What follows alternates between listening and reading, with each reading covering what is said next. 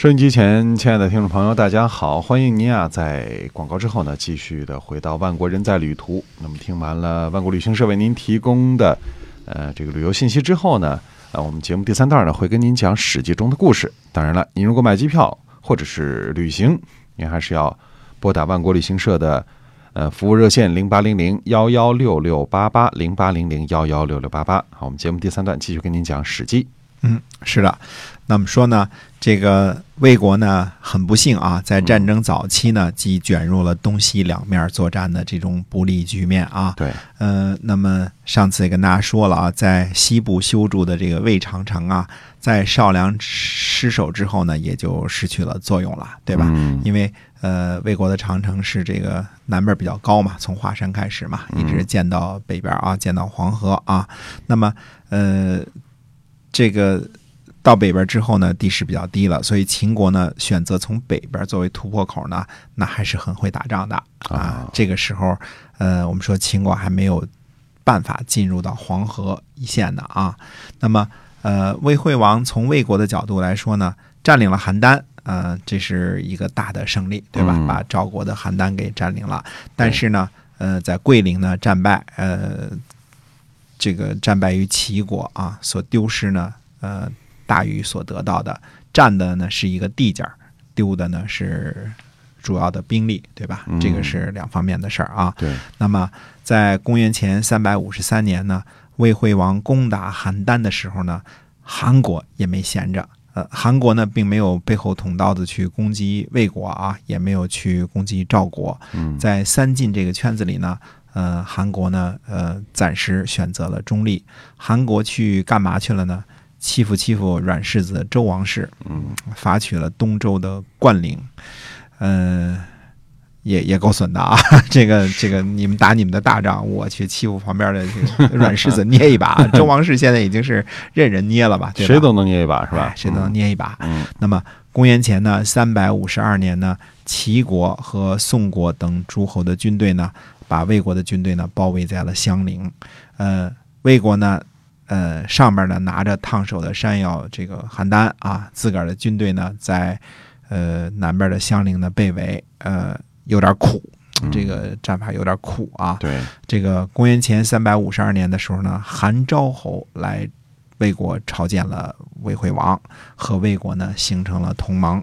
呃，到了公元前三百五十一年的时候呢，魏国呢把邯郸呢还给了赵国，和赵国呢盟于漳水之上，就从邯郸撤兵了。俩俩人梁国说：“咱们不动刀子了，我把邯郸还给你啊。”那么公元前三百五十一年呢，魏惠王呢靠着韩国的军队呢反击，把齐国和宋国的军队呢打得满地找牙，啊，最后呢，呃，这个齐威王呢不得不向魏国呢求和，而且呢需要这个楚国的景舍从中说和调解，嗯，才算罢休。所以这个呃魏惠王这个武功啊还是非常非常的强大的啊。嗯就是自个儿军队被围了，那么战略上呢，他也做的及时的处理，先跟这个赵国这个这个呃邯郸撤兵了，因为刚刚蒙于漳水之上，应该现在赵国不会掺和说背后再捅刀子的事儿了，哎对吧？因为被被打了一次邯郸嘛，刚还嗯给你嘛，对吧？哎，那么这样呢，又正好有韩国的军队呢从旁援助，所以魏惠王呢又利用这个时机呢，把这个齐国和宋国的联军呢，真是给打得满地找牙啊！嗯呃，强盛，嗯哎，强盛，真是厉害啊！我们说确实是厉害。那么，呃，韩国的军队增呃增援呢，肯定是这个打败这个围困襄陵的诸侯军队的主要的原因。嗯呃，那么这个是最最主要的一个原因，因为又多了一支这个新生的力量嘛，对吧？那么西边的秦孝公呢，并没有因为得到了少量而满足，因为秦孝公知道呢，魏国的精锐部队呢都陷在东部的战场上，西部呢只能是防御，所以这个时候呢也正好是软肋，对吧？嗯公元前呢三百五十三年的时候呢，魏惠王呢这个呃继续加固西部的魏长城啊，并且呃加固了固阳的这个城塞，呃防守秦军。固阳在什么地方呢？固阳在今天的内蒙古包头市附近，包头以北啊。我们从地图上看呢，呃，这几个地界呢，就是大约等距离的。固阳在最北，呃，其次呢是鄂尔多斯，再往南呢是榆林。再往南呢是延安，这是呃南北一线的啊，这是一线的啊，所以你看魏国的土地多么强大啊！当时这个内蒙也也有也有一一个固阳的一个要塞啊，这个那么呃鄂尔多斯呢，就是后来赵国的云中郡，在这个地方啊，说赵国建立云中郡的时候，在这个地方，不过那都很久之后了啊，呃，在这个时期呢，从延安到固阳这一线呢，都是属于这个大魏的这个。上卷，这这一下啊，这这一下，这个魏国的上郡。那么，公元前三百五十二年呢，秦国任命商鞅为大良造，进攻魏国原来的这个都城安邑，并且呢，迫使安邑投降。看来呢，秦军呢在占领少梁之后呢，并没有停止啊，这个这个呃这个呃，并没有进攻呢，就是我们说呢。它的方向呢，并没有在陕西境内去打击这个河阳、澄城和大荔这一线啊，就是所谓的河西郡这一线，呃，而且呢，也没有向北呢攻击陕北的延安和内蒙的固阳这一线，而是从韩城呢直接渡过黄河。向什么？向山西进攻了，呃，进攻的方向呢，正好是原来魏国的老巢安邑。原来这是魏国的都城嘛，对吧？安邑安邑呢，位于今天的山西闻喜县以南的夏县，俗称的禹王城，这就是最初的这个呃夏朝的都城所在地啊。大禹的那个禹哈，对的，嗯啊，看到这儿呢，我们就不得不佩服秦孝公和这个商鞅的智商了啊，因为。魏国在西部呢，确实是采取的守势，所以呢，在这个呃，怎么说呢？我们说这个，在这个呃河西郡呐，就是陕西境内呢，修筑了坚固的长城和外围的这个这个城池啊。那么同时呢，又修复了这个固阳的加加固了这个固阳的防守，对吧？对。换句话说呢，那么。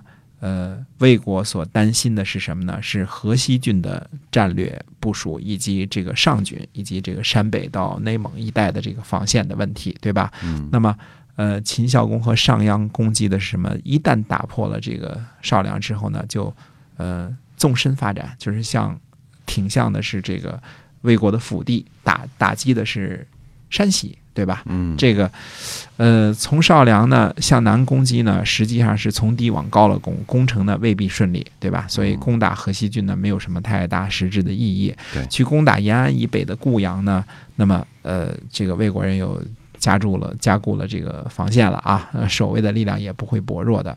而秦国在攻占了韩城之后呢？渡过黄河呢，并不是什么难事儿了。这就是为什么要攻占韩城的意义。它有了一个这个这个出出河口，不要出海口了啊。这个有一个呃渡河进入到山西这个境内的这么一个地方了。而这个时候，山西境内实际上感觉是后方的意思，对吧？因为只有陕北境内这个韩城这一线才是这个前线嘛，对吧？那山西都是歌舞升平的，对吧？哎，所以他。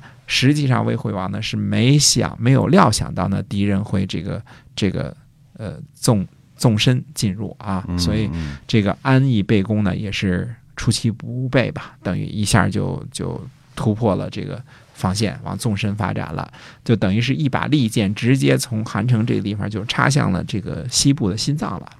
所以攻取安邑之后呢，公元前三百五十一年呢，商鞅呢攻击魏国的上洛地区，并且建立了这个商塞城。上洛呢，呃，就是现在的上洛啊，这是呃咸阳通往河南的一条道路。呃，也就是说呢，如果需要的时候呢，秦国呢可以从少少梁和上洛两个地点，呃，前行的攻击魏国啊，从两黄河呢两个地方。都有突破口，上下两个突破口。哎，取得了这个上述的军事成绩之后呢，商鞅呢挥师北上，包围了固阳。这是在回过头来再去这个呃打上郡，并且呢迫使固阳的守军呢投降了。从上面这个军事行动来看呢，秦孝公和商鞅的志向呢，呃，不是小打小闹，在陕陕西境内打打闹闹就完了，如此而已，而且也不满足于收回河西地而已了。他们的战略眼光呢很远，呃，准备把魏国的这个西部的领土啊，呃，全部都处于被攻击范围之内。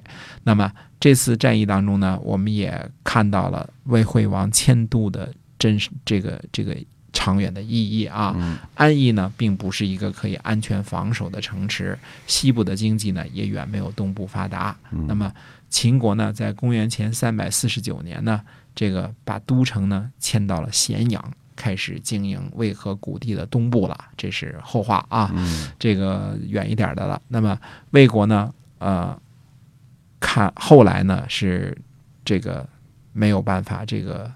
跟秦国抗衡了，但是到这个公元前三百五十一年的时候呢，魏惠王呢其实并没有这种感觉。